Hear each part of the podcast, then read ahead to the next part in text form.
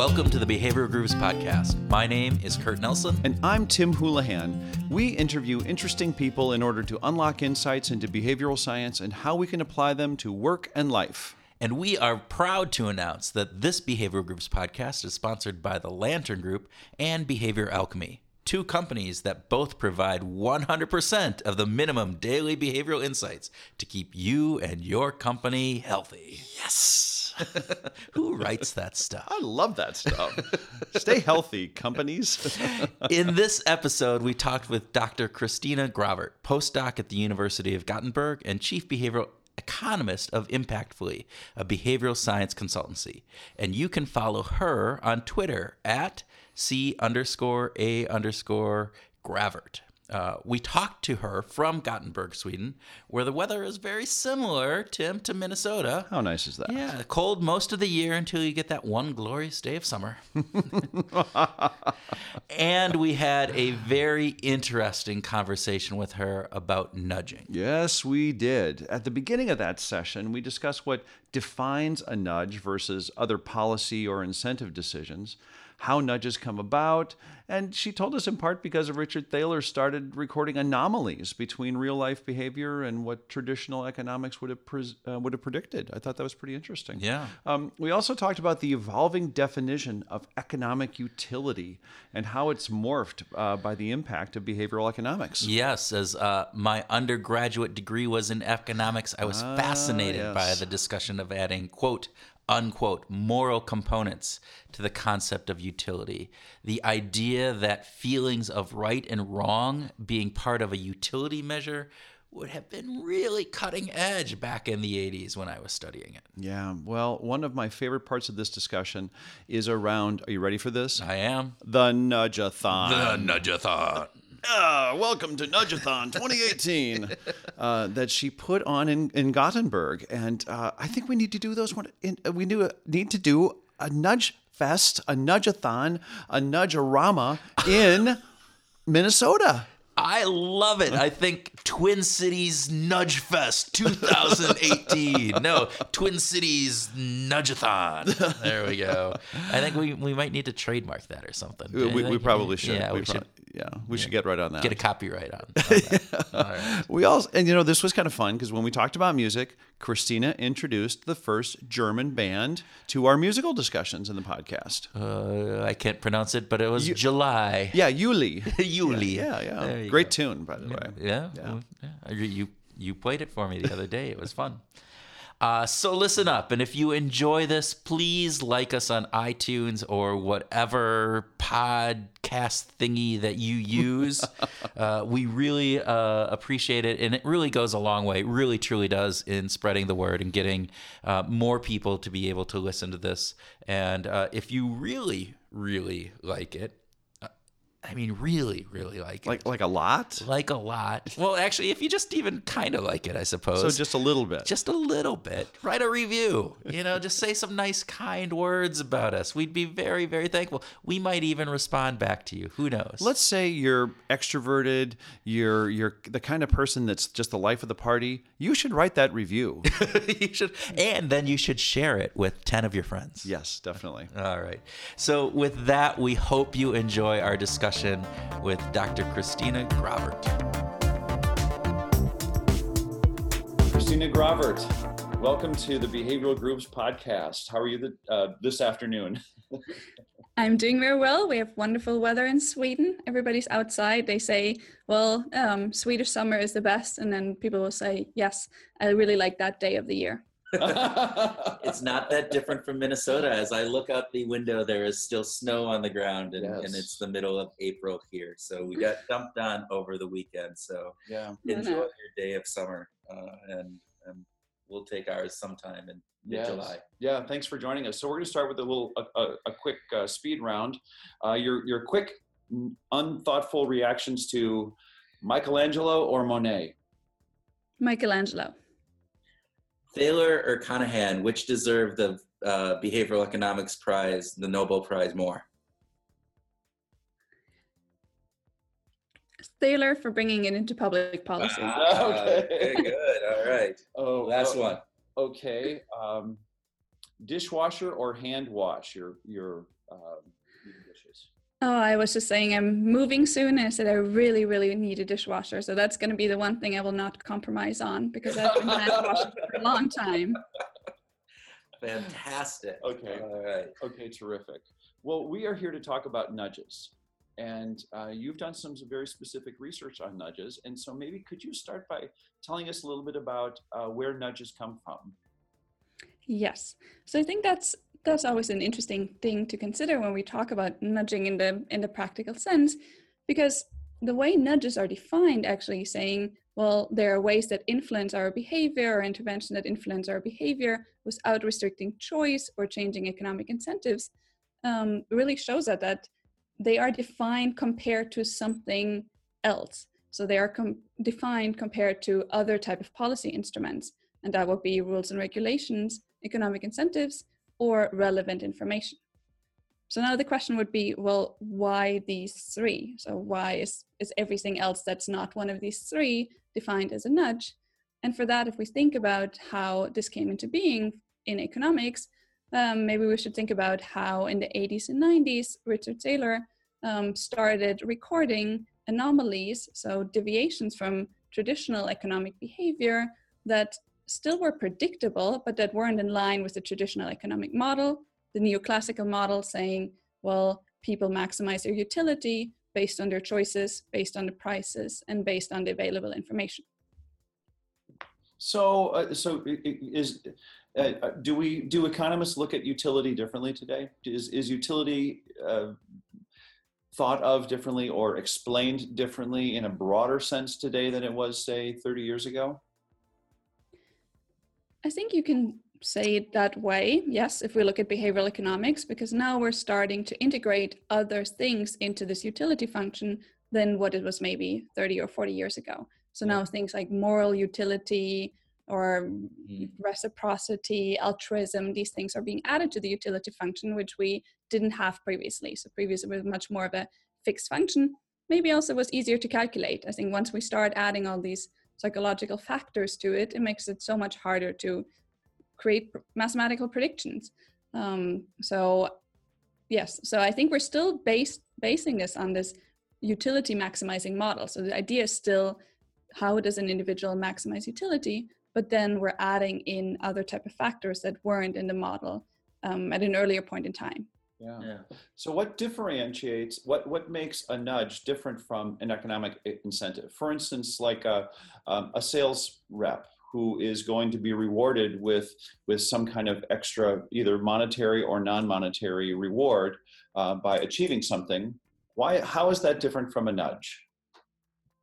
So nudge should some should be something that doesn't matter. So Richard Thaler also says like a supposedly irrelevant factor. So mm-hmm. an economic incentive matters in the economic terms by definition. It, it's getting a reward. Now you might say, well, being um, member of the month or uh, sales uh, representative of the month can also matter, and that is true. Once it starts mattering a lot, then I also wouldn't classify it as a nudge anymore. So nudges are really those small things that for this rational person shouldn't matter. So once we start adding these things, I guess getting getting stars or getting other type of recognition, that could be similar to an economic incentive actually. So a nudge would be more something like the way that something is ordered uh, in an online mask or something, where I could say, well, I can see all the options. It's really a tiny difference, but it does have an effect that I chose or choose the top option uh, most of the time. Okay. For example. So it it seems there's a slippery slope in that definition then because all right so getting a star right uh, your manager hey great job uh, email with a star on it doesn't seem to be relevant in in most instances right? It doesn't have the same impact at least not an economic impact and probably from a utility perspective who knows?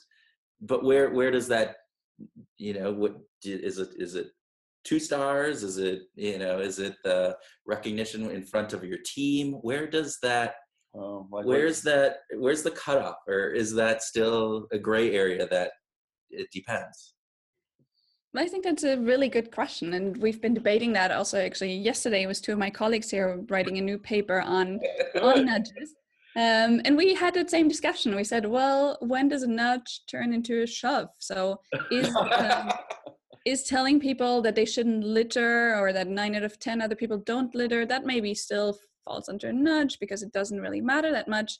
But if I put a picture of you in your hallway and say, well, this person has the worst littering habit or has a sorts the less, least garbage uh, in this building, well, then then maybe we're moving out of the realm of a nudge into something that actually has as we say economic consequences because now your neighbors might hate you or they might come to your door um, so in that sense especially when it comes to these moral nudges yep. so these are nudges that create some type of additional utility this can be a good utility like i feel good about myself so it can be recognition but it can also be negative things like shame so we actually classify that as a moral nudge category and say that that's different from cognitive nudges. And these cognitive nudges are really just mistakes in a way in my decision making. Um, exactly how choices are presented, maybe also things like default effects that I'm a little bit too lazy to switch. But that's actually a different category from making people feel good or bad about themselves. Uh, okay. Uh, because it's a different way of how this would go into the utility function. So, in that utility function, that has almost always been classically an economic term and it sounds yes. like there's this component there's the psychology component of this that's being now woven in with the moral nudge aspect about from an economic perspective it may not make any difference but from a psychological perspective how is this making me feel? Is this making me feel you know, bringing me down or bringing me up? Is that uh is that a clarific does that make sense or am i way off base in that in that component? no no no exactly. It's um so i like this one example by gary becker. He's one of these uh, he also got the nobel prize okay. um a, a while back and he's often this neoclassical traditional economic um, modeler um, but applied to a lot of these social science topics. So he would say well you're late for a meeting you drive up you don't find a parking space and then you decide okay how much is a fine if I park here in this um, no parking zone? What's the chance of me getting caught? And then what's the utility of getting to the meeting on time? So how much will I lose for not being there? Um, and then he calculates well the probability of getting caught times the fine and compares that to the benefit of going to the meeting on time. And then he makes a rational decision which one is better, right. and then decides on that. So now, if you would say, well, when we add these moral components, it might be like well maybe he's going to feel bad for parking in a no parking zone or somebody looks at him funny and that's why he decides not to do it. So then we can add these moral costs um, but maybe we could also yeah change how easy it is to park in the no parking zone. Maybe it would take him 10 minutes to to maneuver the car into it or something. So that might make it a little bit more inconvenient and yeah. So then we might have different levels of how this utility changes. So, so both could be at play. We could we could have both this uh, this this moral nudge and a cognitive nudge uh, involved in in any given experience right at the same time. Of course. Yeah. of course because i think often we our brain only sees few things at a time right? So there's so many things that influence us on how we make decisions, how close the the pa- paper cups are close to us compared to the ceramic cups for our coffee, right? These are not things we think about. And there, for example, we don't create moral costs because it just one is close to us, or we it's easier to reach. So maybe we take the ceramic cup, or the pa- uh, paper cup is easier to reach. But that's a very different way of restructuring choices than if we add these moral components. Yeah, it certainly is. Um, uh, I'm, I'm wondering about in um, you, you, you brought up uh, Richard Thaler a couple times. You you've done some work with Richard, or you you know him. You've had some exchange with him. Can you tell us a little bit about that? Yes. So we haven't worked together. Um, we have had lunch together at a very nice Korean restaurant in Chicago. um, so that was that was really great. So he really took the time. Uh, another colleague of mine and um, and him and me, like we went for lunch and talked a little bit about nudging. The work he was doing was Uber at the time. I had just done this nudge-a-thon in Sweden, organized that. So that was a was a lot of fun. So it's really oh. great if oh, oh, these people you... really take the time to um, yeah sit down for lunch um, and Hmm? Did you call that a nudge-a-thon? Is that what you said in Sweden? Exactly. Yes. So that Sorry. was Oh, a, you have to tell us about Yeah, you gotta what hear is a it. nudgeathon I'm sorry. and what does Thaler has to wait. We really didn't hear about the nudgeathon. Yes. So the Nudgeathon is actually something that was invented by uh, Warwick Business School. So they started doing these case study competitions where they had an outside partner come in, and then the question was, okay, how can we use behavioral science to help them? So a little bit like these hackathons you have in IT, but the idea is a one-day case study competition. And then when I came to Gothenburg University in the beginning, um, I thought it was a bit sad that there wasn't really a lot of behavioral economics, behavioral science on the lower levels of our bachelor students. Um, so then, yeah, I thought it would be fun. I got a little bit of money here at the university and organized this one day case study competition and um, yeah, found an outside partner. It was about how to get people to shop more locally um, uh, in the different areas here in Gothenburg and then I had invited a couple of other people to give lectures and really we had people from medicine from electri- uh, electrical engineering of course also from business and economics um, it was quite fun And so, who won the Nudgeathon competition? Was there And- one and of the for case what? studies? What What? did- yeah, yeah, What what- did they? What did they propose? yes so they actually, Sorry, you on the spot. so they um, they wanted to implement these benches. So the idea was that few people shop in the in the suburbs and a lot of people go either to cities or to bigger shopping malls but they don't really shop locally. And then the question was why is this happening? And one of the ideas was saying well maybe they don't feel it doesn't feel that nice to be there. Maybe it's not such a nice area and they don't really have the benefits and why should you shop there compared to a city where you have higher selection? So the, their idea was to install um, benches that face each other. So it's really creating more of a community setting and then have conversation starters in a way on like on the trees or something like ideas how to like get to know your neighbor type of uh, conversation starters. So unfortunately we never got to implement it uh, we thought about it for a while but then yeah i mean we couldn't really didn't really get the funding for the, for these benches but uh, yeah i think that was one of the the winning ideas um, but yeah but these nudgeathons are done i think in there was one in singapore now in australia uh, a couple more in london so i think it's a really fun concept We might need to think about I that for love that. Minneapolis. Here we go. We'll invite you over, and we'll Yeah. we'll have one of these. Oh, wha- and one more question about the nudgeathon. Did the contestants know what they were going to be working on the day of the nudgeathon in advance? Did you tell them prior to arriving, or did they walk in, all walk in at the same time in the morning, and then you you say, okay, we're going to be focusing on how to get people to shop local? Uh, even more than that because none of them had any prior knowledge on behavioral science or all of these things. So actually they first got some lectures on behavioral science on experimental design then they were presented with a case um, and then they worked on that so actually it was completely unknown to them they just were asked do you want to participate in making the world a better place here's come sign up for a day and uh, we'll do some some nudging Very cool. wow, that was that is so cool. And and you did that at, at uh, Gothenburg. Exactly. Yes. So when I well almost four years ago now uh, when I started here. Yeah. Well, we need to get you to Minneapolis. That's what we need to do. is uh, uh, because the weather is so similar. You can come and right visit the snow. There you go. Yes, I love that.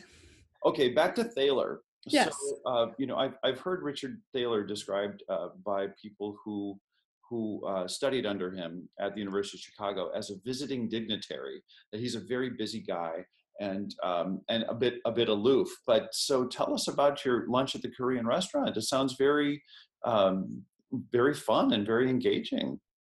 It was great. But to your point, being aloof or not being so available before, actually, when I was um, still doing my PhD in the beginning, I went to San Diego for four months and then for two months to University of Chicago.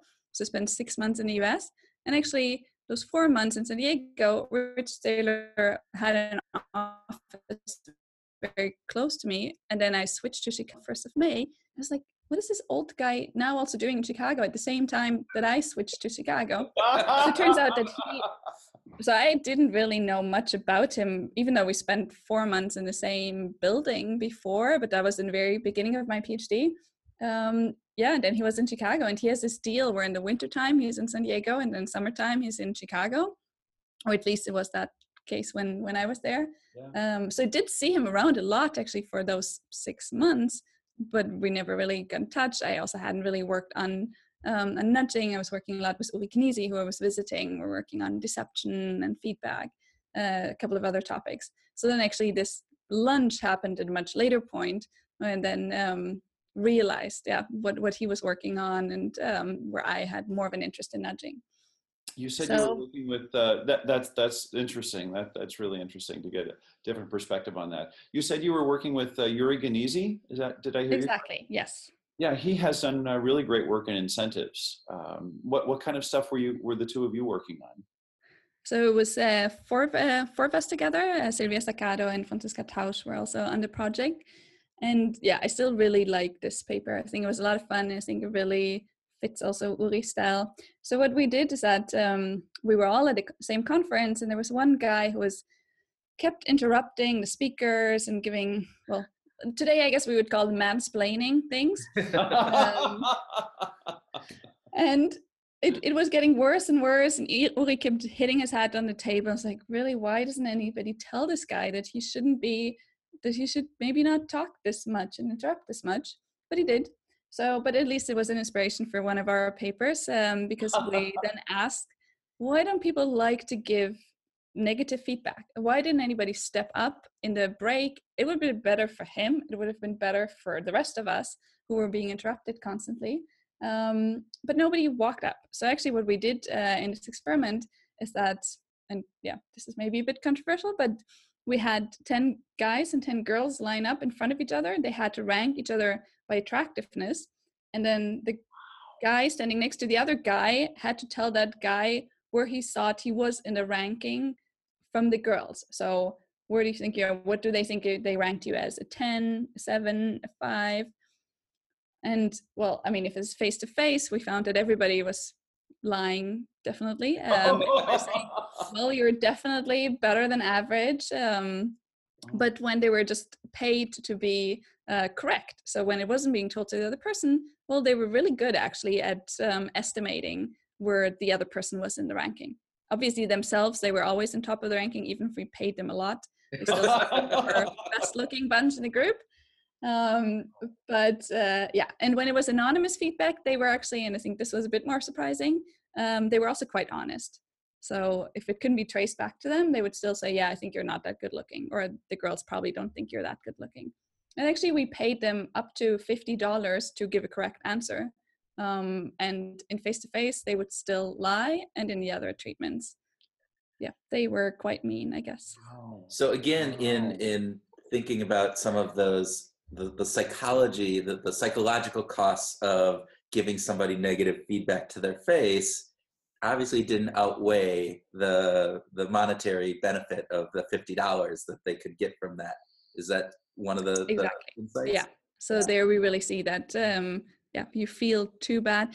I think it i mean it's really not so much about feeling bad for the other person but really you don't want to be the messenger. So you don't want to be the one who who is the one to bring the bad news and because that might have consequences on potentially how people treat you later on but maybe also just how you see yourself. I mean these were all anonymous in a sense students who came to the lab who didn't know each other previously but of course it's a university campus so it's not impossible you might run into each other again Yeah. Yeah. So, so reciprocity or the fear of reciprocity uh, wasn't uh, wasn't so much at play. It, wa- it was just about actually delivering the message in what you guys discovered. yeah so in the experiment there's no possibility for reciprocity afterwards so you're really just sending a message and said person a and people were wearing a sticker was a so you could identify them as a said they think you're two or something in Yeah. the ranking um, but then the experiment ended and everybody left so there was no direct interaction um, So, so it wasn't like uh, Kurt rated me and then I rated Kurt. No, you Well, always you just rate me rated one other really- person. You would rate me really high, of course. I would, of course, and then we Then I would be realistic. and- that you'd be realistic with me, of course, and I'd be at the bottom of the, of the totem pole. Yes, we know that. Sorry, we digress. yeah. s- So in a way, like they would both be better off if the other person gave the right answer. So if you were ranking a curtain and you would have to say which number you are, then and you get it right out of the 10, then both of you would get paid.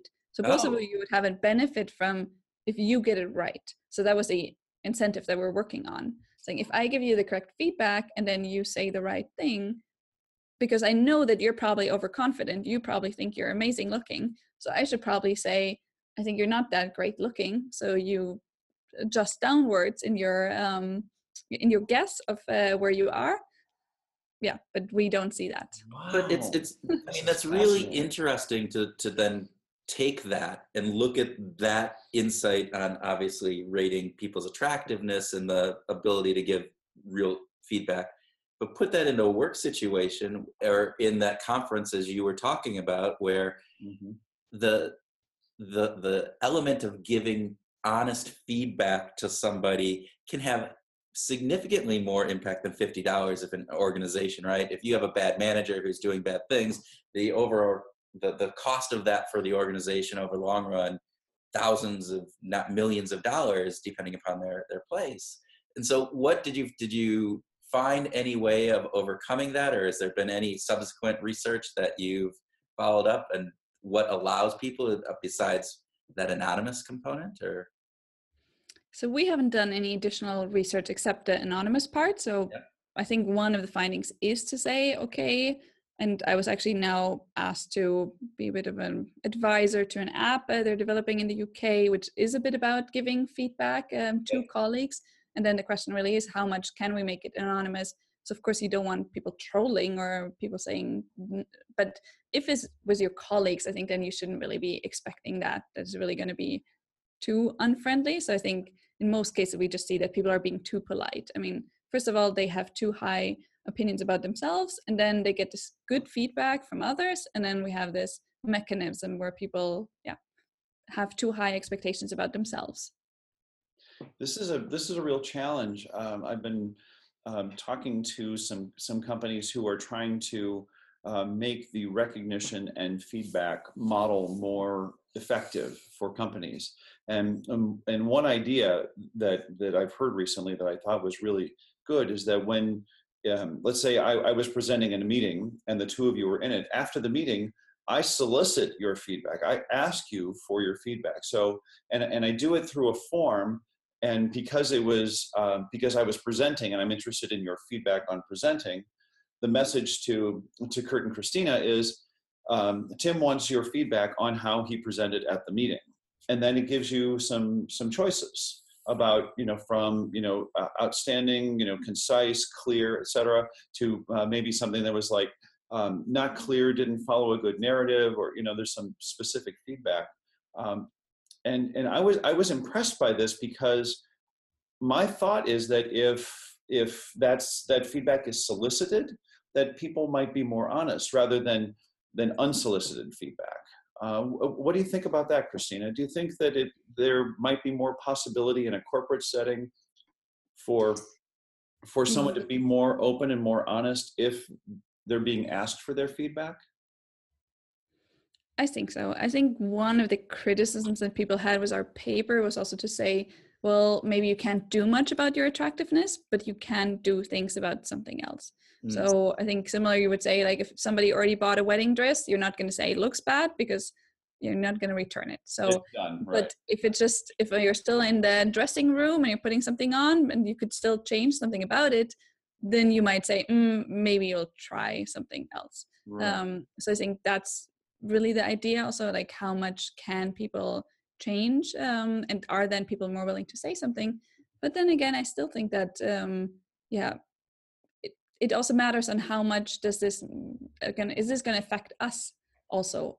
It doesn't matter if that person um changes really changes behavior or do we just want to be polite? So i think the further you are away from me in in work conditions or something then i mean why should i yeah be very um, direct to something in my feedback if i don't really get something out of it except that you maybe think i'm not that nice yeah it's interesting um, so uh, if you work close together Oh, I'm just I'm sorry to interrupt. Uh, It's interesting. The uh, Ray Dalio, the the uh, founder and I think he's CEO or uh, of Bridgewater Associates, and he's talked about the culture that they do in Bridgewater Associates, which is this radical um, I forget he has a name for it radical transparency I believe uh, where they literally uh, like to your point you uh, that's what made me think about it is they ask for that feedback and people are expected to give feedback and I heard just a, a recent uh, uh, podcast where they were taking you know one of the gentlemen uh, one of the managers was in front of 200 people of his managers was rated as the worst manager in the company in front of everybody else. Oh my gosh. but, but he took it and they they interviewed him and they were saying you know it's actually he said it was really in, you know opening because i i want to improve and the only way i improve is by knowing all right so this is what this is reality. And so being that transparent i would find that very hard i think I think I, I- would too. But- really hard. but it's interesting with all of the conversation that you know this is being around in different things i'm wondering if a culture of having that transparency and that feedback can actually help in people giving that feedback if that's the expectation so Or in other words, could a company foster a corporate culture that enables uh, open and uh, um, honest feedback Yeah. between people? Yeah. That isn't trolling. That is not, um, you know, derogatory or mean spirited. Um, Hmm. I th- I like the sound of that. it's interesting anyway Yeah.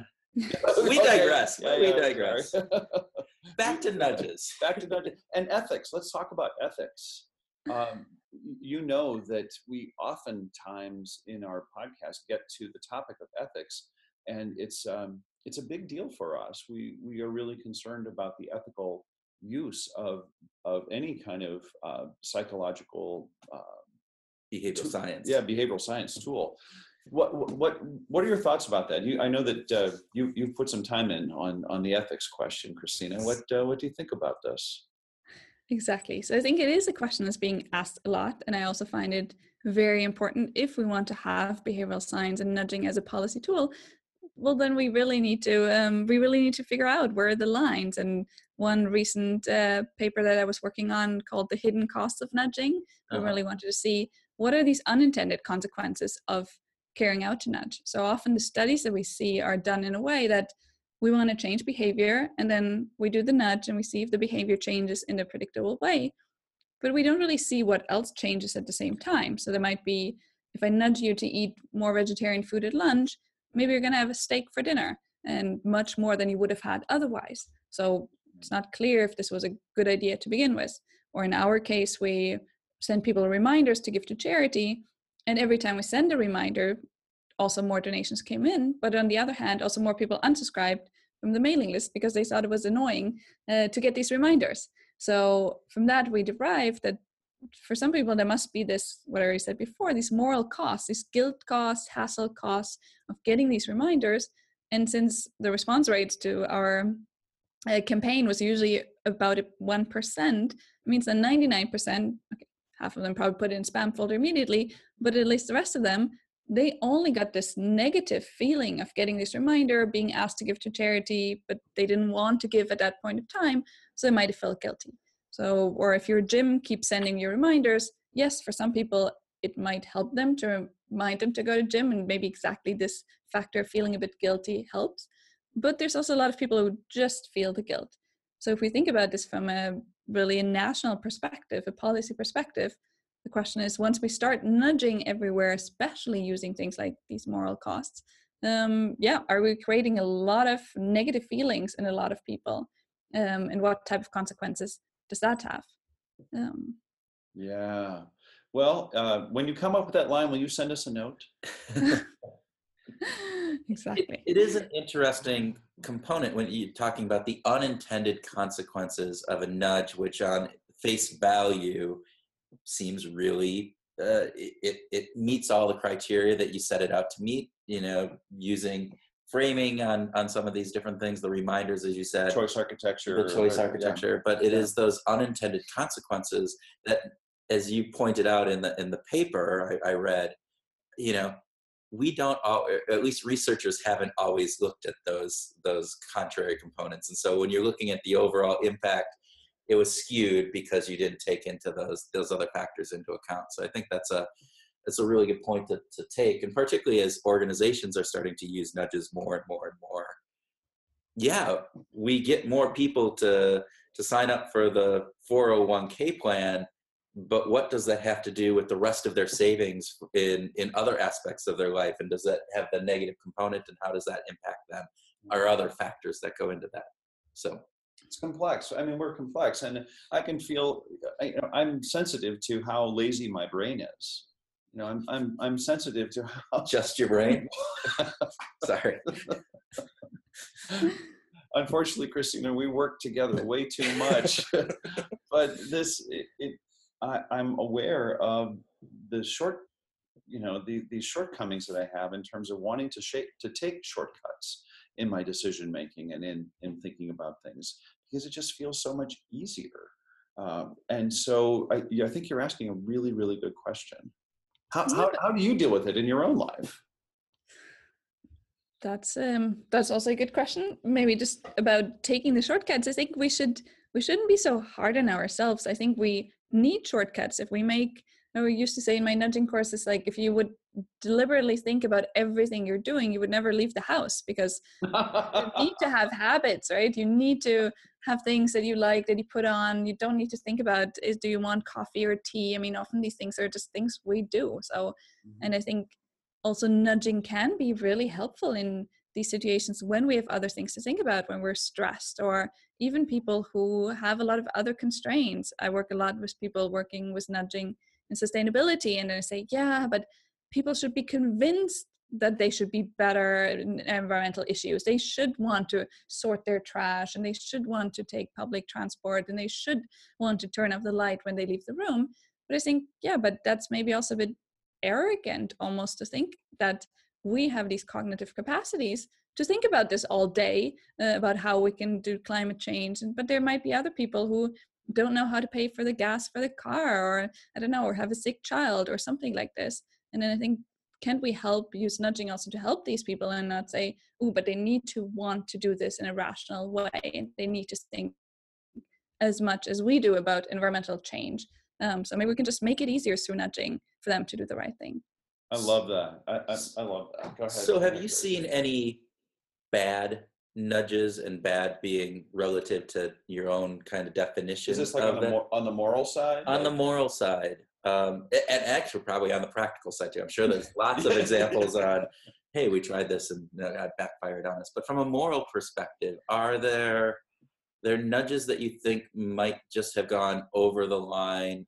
And I don't know, maybe it's from the perspective of of their intent, or maybe it's from perspective of the unintended consequences that you mentioned before. Have you seen any, or have you identified any of those? So I think recently there's been a lot of talk about sludges, right? So nudges with bad intentions. And I think if we, and those are really the ones with bad intentions. I think Richard Thaler recently tweeted one of Wells Fargo who seemed to have stolen some money from their clients and then sent them these dingy envelopes and saying sign here and send them back if you want your stolen money back something like that. And then of course making use of these laziness or that people are not attentive to these envelopes and then assuming that people will not send these envelopes back so they don't need to pay out the money. So i think that's a very obvious uh, way and when i present this then i often say well does it fail the new york times test? So if you feel happy if this is on the front page of the new york times tomorrow then it's probably more of a nudge in, in a good way, this nudging for good. And if you would feel really embarrassed, then I guess it falls more into the sludge category. Mm. So I hmm. think that's really the intended ones. But what we're doing right now, we're doing this project and or planning this project in South Africa right now with the um, Ministry of Health. And okay. there the idea is how can we nudge pregnant women or young mothers to take more vitamins, to adhere to HIV treatments, to potentially breastfeed more these type of questions and there you might use reminders or social norms or these type of nudges and there i think there's actually a risk that you, might potentially be overdoing it so that even though it's very well intended so that the idea is really we have a lot of um, infant mortality because they aren't breastfeed because there is contaminated water so yes we do want to really push these mothers to behave along these lines but it, that could also be a risk that this is a very vulnerable population so maybe we're actually making it worse because people will feel bad about the actions that they're not taking and then maybe try to hide that So I think that's really a situation where I think the intentions are only good, but where maybe nudging can like do too much if not done correctly. Yeah, that's a great example. Again, best intentions in the world, but you have to think through, you know, layers and layers of how that can impact different people. So that be very interested to find out what your your end result is on that and how you guys overcome some of those issues. Well, So- we, we're going to stay in touch, Christina. We're, we're, we're going to make, we're, we're going to have to, look- we have, we have, we're so enjoying this. And uh, I'm, I'm pretty certain that Kurt and I are going to have a lot more things to talk about with you. So we, we want to, Well, want I'd love to be well, back. we have a Nudge Fest in Minneapolis. we have to plan, Yes, so. yeah. So I think we're getting close to time, and I know you always have a, a ending question here. You go Mr. ahead. No, it's it's your your your area of expertise. I don't want to step on your toes. Well, Christina, you know that because this is the behavioral grooves, and grooves are in vinyl records uh, and make music. We like to talk about music. So, so can you tell us a little bit about um, your musical interests? What what is it that uh, would you say that there's any kind of music that defines you? So I think to be really honest, I think I'm the person that Spotify thought of when they made these playlists that say dinner music, party music, morning music, yeah, calm music. So that's um so I think I'm probably one of the biggest users of these type of uh, Spotify playlists. Okay. But um I was thinking about like one song, something that uh yeah, that came to mind. It was uh, in Costa Rica surfing two weeks ago and I was in the waves and I was struggling and it was really hard to get back into the lineup and I was thinking about okay how is this similar? And I was thinking about yeah actually surfing is a lot like this academic process. It's like a lot of struggling 99% of the time. It's a lonely struggle by yourself. You never know if it's going to be worth it. Um, and I was thinking about this one it's a German song. It's called um, Die perfekte Welle which means the perfect wave uh, and the song is actually it's called a band uh, it's a band called Juli I don't know I guess it's from the what? late 90s or something Okay. Juli which means July in German Yeah. um, and the song is really about this feeling that yeah you've years of struggling and then finally you have that perfect wave and it's true I mean also when surfing like yeah most of the 10 days I was in sur- uh, surfing was mostly just paddling but then when you do manage to get that one perfect wave it's really a great feeling so Isn't it? that really describes uh, describes my life in that sense That's terrific. I, I I have never understood. I have never tried surfing, so I shouldn't say Oh, this. But I, I I have always watched it, and I go, they're working really, really, really hard for about 15 seconds of of stuff, and then they work really, really, really hard, and I go, that just seems too much work for No, because that 15 seconds is amazing. it's amazing to to feel that wave just start pushing your board forward and just like this is magic. yeah. Yeah, it's, it's terrific. I know. I'll- Exactly. I'll, hop on skis and give the chairlift take me up to keep my Um, feeling going down. Christina, thank you so much for taking time today. This has been uh, this has really been a lot of fun for us, and Yeah. uh, and we're going. We want to have a nudgeathon in Minneapolis, so we want you to be here for it. So let's do it okay, I love love that. Christina, nice meeting you, and thank you. And uh, any last words for listeners? well i guess we should quote uh, richard Thaler here on a podcast on nudging and say nudge for good There you go. All right. What a great, what a great ending. So thank you very much. Welcome, welcome, welcome to our grooving session where Tim and I groove on what we learned from our Behavioral Grooves interview, have a free flowing discussion on some of those topics, and whatever else comes into our hat covered or unhat covered heads. Uh, so, Tim, first impressions of the session with Christina. What kind of caught your eye or your ear? Nudge Fest 2018. Nudge Fest, Nudge Fest, Nudge Fest. Nudgerama, nudge, nudgeola. I don't know what. Christina's probably probably got all the all the good things copyrighted and trademarked. Uh, well, I'm, I'm hope she she does, and I, I I do think it would be great to have her over to yeah, yeah, to we do have one to. of these. Oh we my need gosh. to figure that out. It was so fun talking to her. Yes, it was. It, really, fun. was fun. So, okay, uh, to answer your question more specifically, definition of nudges. De- like to talk about nudge and when she said, "Well, you know, a nudge should be," how did she say? it? Like a nudge should be something that doesn't matter. Mm-hmm. Okay, so I, I took that. And I think I, I might have taken it the wrong way. Yeah, we That- talked about this Yeah, that a nudge has should have no material impact, but that's not why we. But nudges do have material impact. Yeah, and that that I took it a different way. I was saying that the the act that drives the nudge should have no. So in other words, it's the choice architecture, right? It it's irrelevant to me. Irrelevant is that the right word? That that if I have an opt in or opt out of a organ don- donor, I still have the choice. I still have to make a choice or not make a choice. Right.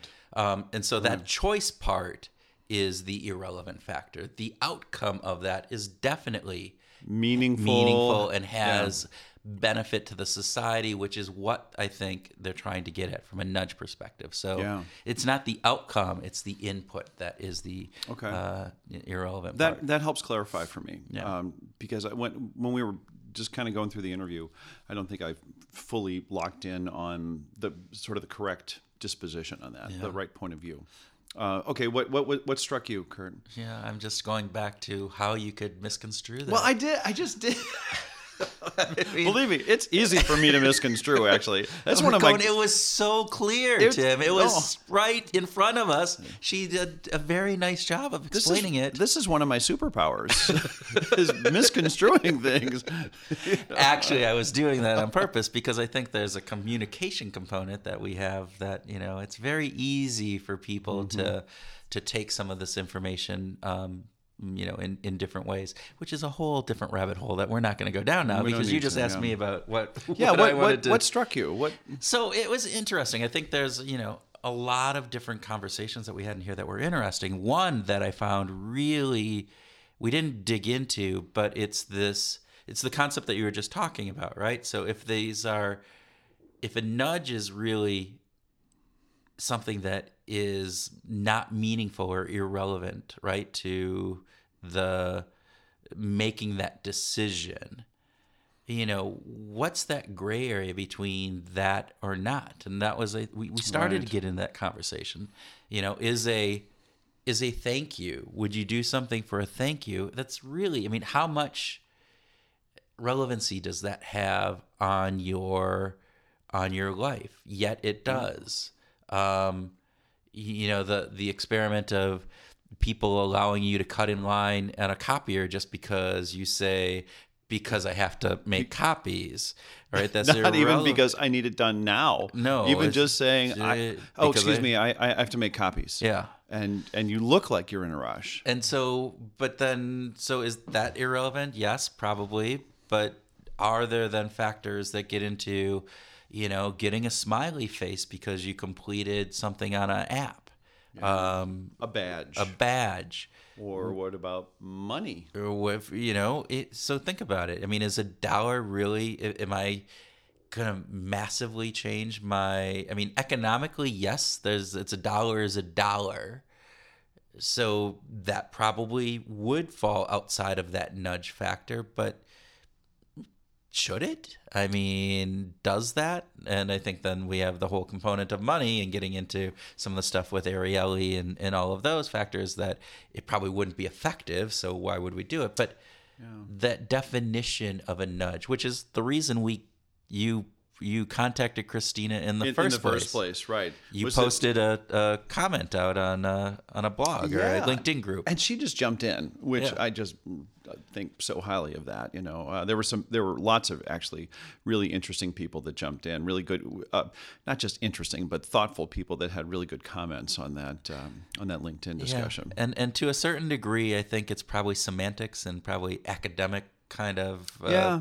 parlay into it. But it was interesting to me to be thinking about so that gray area between a nudge and an incentive, the gray area that you know, where do you cross that line? Well, I, I'm I'm kind of laughing because I'm thinking back to one of uh, one of uh, the people who commented, Dominic Shadbolt, actually said, "This is just so academic. Like, come on, really." But I but I'm cons- I, I you know I want I want to have that understanding. I want to have a deeper and clearer understanding uh, as we're going forward. Because when I think about nudges, I'm going to go to a nudge that I wish I would have had when I went to park when I was late for a meeting. Oh, Right? yes. We started talking about the Gary Becker thing, right? Yeah. So I had an experience just after we recorded this of being late for a meeting in downtown Minneapolis in my car. I see that there is a no loading zone, or it's a loading zone, parking for 30 minutes. And I thought, you know, actually, all my meeting is going to last is less than 30 minutes, so I can grab this spot. And I came out with a and found a four hundred and fifty-seven dollar ticket on my car. So first off, on that, I didn't think there were such things as four hundred and fifty-seven dollar parking. Well, let me tell you, my friend, come to Nudge Fest and you'll find out all, all about them. so but uh, just to go back and, and so this was the area when we were talking with christina where she's talking about gary becker and doing the uh, research that was talking about how people do a uh, kind of this rationalization or probability in their head of Yeah. is am I likely to get caught in parking Right. in this Ri- no risk of getting zone caught versus and the, the penalty. value right and so it's a classical economic utility theory but then she started bringing in this component of well what if somebody's watching you um, and bringing in the, again that concept of moral utility that we talked about Or what if there had been a sign that said, if you park here and you don't belong, it's going to cost you $457. that would have been a good nudge for me. It really would have. okay okay tim I, Sorry. I, that's Am am I getting a little too personal you, on this? You know, you you have a 450. You know, hopefully, uh, hopefully uh, you got enough clients that you can cover that now. So. yeah, yeah. Well, and uh, you know, maybe we'll be doing a um, a, a, fundraiser you know, for that uh, Kickstarting campaign Kickstarter campaign for that. For Um. Going back to moral uh, utility, Utilities? Yeah, yes, yeah, okay. Because I think that's an interesting topic as well, and Yeah. thinking about the moral uh, component of that, right? The feeling of feeling right or wrong, that component of having somebody else judge you and do you feel is that you know part of this utility function that is now being worked into you know economic utility theory? It's just an interesting component.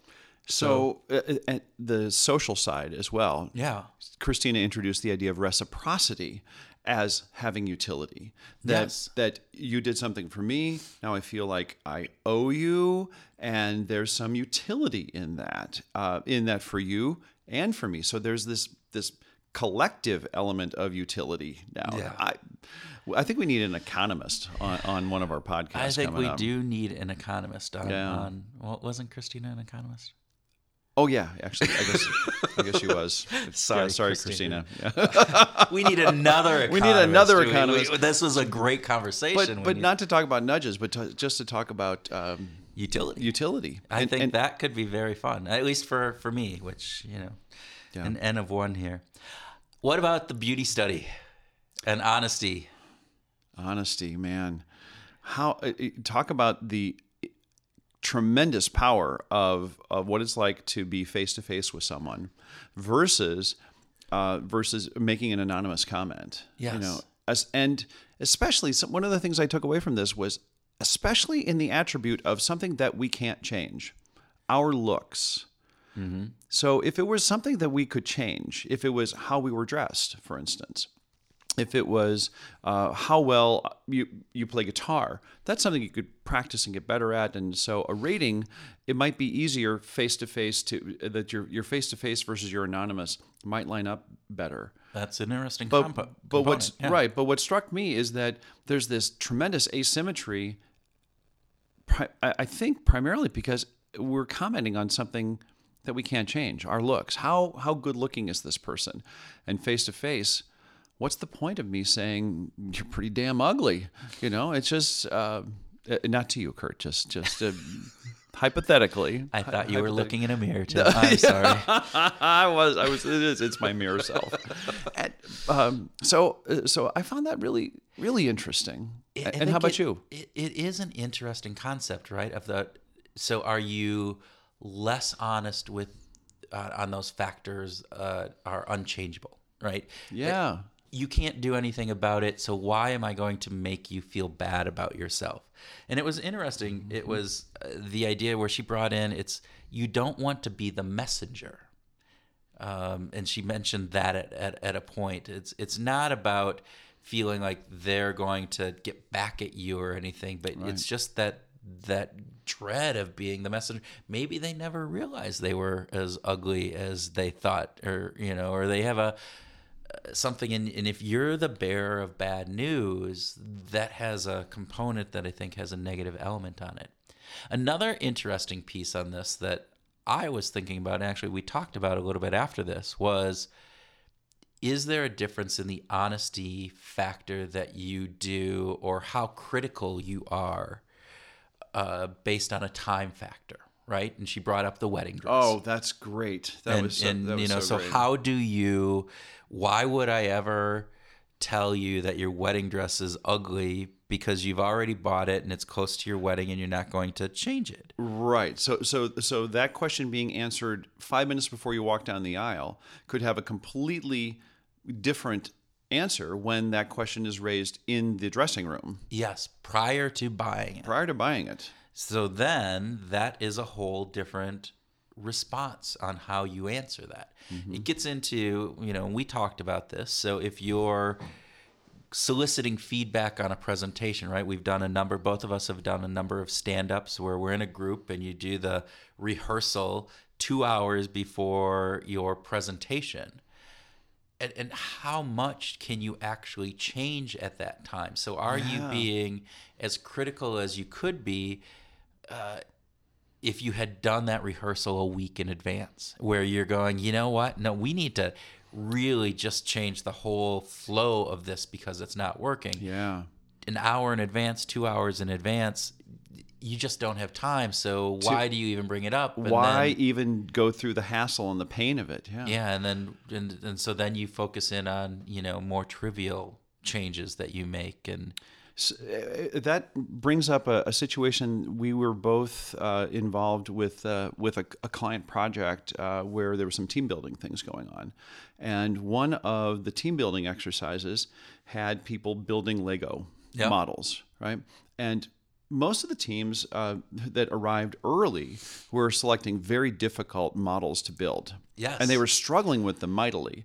And then one team came in with literally only two minutes before the clock went off. And and so they made an astute decision. They said, we're going to try to get it done, but we're going to choose the easiest of all the models. And ironically, they were the only team that actually finished the model correctly. yes, So and they did it in rapid time, and so they looked at the this this wasn't uh this wasn't a question about is this a good you know does the wedding dress look good right before you walk down the aisle. It's like we're in the dressing room and we have to be down the aisle very quickly. We have one decision to make. Should we go for the easy or the or the medium or the difficult? Yeah. And they chose the easy and they succeeded. And I thought that was a brilliant, actually absolutely brilliant move on their part. Yeah, and it, it, it, it doesn't have an component on, on honesty, but that component of how decisions are made, eh, which I think actually maybe it does relate back, right? Because if we're thinking about the decision to tell somebody honestly what you think about their dress or the presentation that they're about to do, and you look at the timing of that, changes how you view what can be done from that decision and what can then then subsequently happen. So, you know, and it goes back to kind of that the the time traveler's dilemma that we had when we were um, with. Um, I'm looking at you, uh, Todd Todd. Fonse- Todd, Todd Fonseca. Fonseca, My yes, gosh. Okay. You know, I wasn't I wasn't sure if you were referring to a person or if it was a concept. So yeah, It was yeah, our yeah. we, we It- had our meetup where where Todd, who was on the podcast prior, but he also did one of our meetups, and he was talking about you know how different decisions are made based on when we're making them. based on when we're making them, and that's an interesting Mm-hmm. component. And that the aspect of honesty is a piece that I think would be really interesting to see if there was research on how honest you are in those types of situations based on the time frame. based on the time frame. Well, okay, that sounds like we need to get a researcher engaged in that because I think that could be that could be pretty interesting. Unless we can just Google Scholar it and find it right away. I'm sure probably somebody's already done it, right? But what um, nobody has done is a nudgeathon in the Twin, in the Twin Cities. 2018 Twin Cities Nudgeathon Nudge Fest. So I Nudgerama. am, I, I am just fascinated by this idea, and I'm frightened by it because I want to do it, but I know how much work it would take. We're Kurt, we're gonna do it. okay. We're gonna do it. It's just gonna. Ha- we're. It's not gonna happen automatically, but we're gonna do it because we love the idea, and we and we got to get Christina over here to, And to- we'll just we'll just we'll just make it happen. So Yeah. all right. yeah, absolutely. Anything else that, uh, or is this now? are, Um, are we? Do we do we go into music now? Yeah, al- although um, Oh, no, no. Uh, the the it, the linking there was one other link to the discussion about um, the honesty in in the and versus anonymous comments uh, incivility online I thought was was yes. just it, it, I just want to mention that because uh, getting kind of going back to our conversation with Kal Turnbull from uh, Change My View Or Charlotte Bank? Blank. Charlotte Blank talked about data exact data integrity and where we find out and how we present things. This is this is this is not going away. This is going to become a bigger issue uh, the more complex our systems get, and the easier it is for you know foreign agents to create fake accounts and and act in a particular way that pushes our buttons you know for or against things um, i think we've got we're to have we're to have challenges in the years ahead with regard to what is authentic and what isn't and do we view ourselves as ex- being in an exchange that is anonymous or in something that's closer to face to face and in that anonymous component it lends us it, it lets us go down that rabbit hole easier into a very you know to a certain degree honest but also very incivil uncivil type of interaction where it becomes uh, hostile in in in manner as opposed to that face to face interaction where you don't tell somebody that they're ugly to their face. Um, and, and yeah, it could lead to that. And then does that parlay itself into the overall cultural ethos of what we are as a society? Um, that's a big, that's a big I love question. that. Yeah, it is. There I love that question. Yeah. Let's ponder that one. But first, should we talk music? Oh, I was still pondering. Oh, okay. All right, music. So, Mr. Houlihan. Can I just say, check out "The Perfect Wave" by Juli because it's it's a, it's a wonderful sound. These these these guys are really just a terrific, terrific band. It was it was really cool. I was very impressed. We we had to Google it after our uh, Yeah, after- our conversation, but we did, and I was like, oh, "Whoa, It's good stuff. It's it's really it's good." it's it's So- got enough sugar in it to to just make it kind of happy and enjoyable. But there's also enough. Um, not grit, but enough uh, substance in the in the the lyrics and in the production that it just it's good combination, good good music. We'll we'll put a link to it in in the show notes. So, Definitely. there we go. All right. So, anything else? Or are you? No, I'm ready for whatever kind of wacky question you have for me. No, I'm. I'm I, I thought you were going to ask me about about music. So. Oh, okay. okay. I, I, or, or you were going to go off on your own musical interlude No, of like well- who who you're listening to. okay, so we're coming into into summer concert season, Okay. and I'm just wondering, do you have anybody lined up that you're really interested in seeing? No. Not at all. that, is, that is such hogwash. That is such hogwash. You know, no, actually, I mean, I, I, I just have not had time, which is a it's Yeah. a really bad excuse. No, really, really bad. No, it is a really bad excuse because there are. It's one of the things that that I do love doing is going in summer concerts, being outside, and and you know going to the Minnesota Zoo where they have the concert series there, which is fantastic, or any of the amphitheaters around, or even just some of the local shows that they do outside.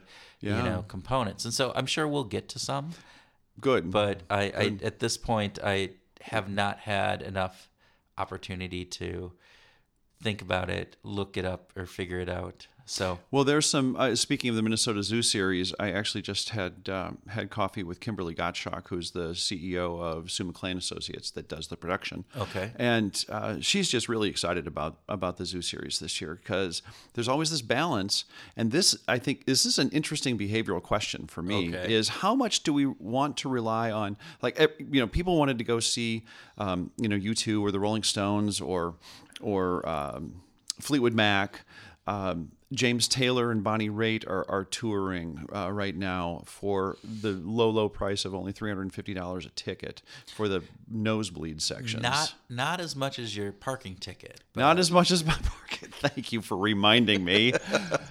but the um, but how much uh, do people just want to go and hear the the old hits Yeah. versus check out new music? How Yeah. how how hard is it to go check out new music? Because Kimberly and I were talking about this that that she can't infuse too many new touring acts that are really talented musicians and have really good things to say when what people basically want to do is kind of come back and see Los Lobos one more time. And by the way, I'm a huge fan of Los Lobos. I dig those guys. But but how you know what what's the dynamic in our decision making that drives us to say I want the comfort food versus the healthy sushi. the status quo versus the change that comes in. Right. Amen to that. There you go. Well, I was going to talk. I have this, you know, all keyed up because I'm always, you know, You're always thinking ahead. thinking ahead. You're right? always planning. You're always Actually, working it. I'm not, but um, usually I'm flying by the seat of my pants. But today I was actually prepared for you to ask me, you know, what I'm Oh. listening to. oh well, And so, Kurt, I what are you was- listening to? Oh, well, no, thank you for asking that question, Tim.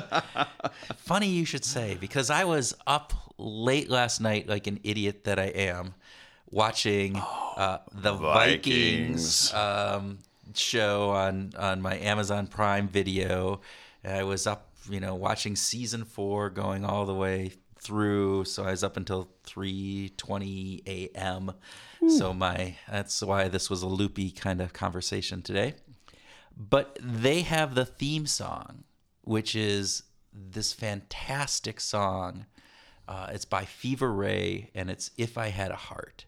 And combined with the images that they have in the opening scenes, with this through weird hazy water and you know Viking ships, you see the silhouettes of them up like you're underwater, and you see them going, and they're burning, and then you see you know bodies floating and axes falling through, and Wow. strange weird birds it's an interesting concept but the the music lends itself really well to the show matching up images and music is is really important, isn't it? yeah and so it just it it's part of the reason that got me hooked on the show at the very beginning and and now i was stupid enough to be up until 3.20 last night listening to it or watching it and um, yeah anyway that was it that was my whole component That's good stuff. all right That's good stuff. so with that Yeah. i think we should call this podcast to an end We should. And thank everybody for listening. Yes, thank you for listening and 54 up countries. 54 countries. 54. That's a five and a four. That's a five and a four in that order, not not the other order. And uh, something else to note is that only 45% of our listeners are in the U.S. So just a big shout out and a thank you to everyone who is listening who is outside the United States. Thank you very much. And I will shout out to all of you listening in the United States. A big shout out to you. Keep it up and get your friends to listen in so that Get those USA numbers up. start taking. we're number one. We're number one. Oh, All, all I have to say to that is nudgeathon. 2019. oh, we moved it back a year. I well, like I'm thinking it might be a little tough to plan it this year. So, All right. thank you, Christina. Thank you, everybody.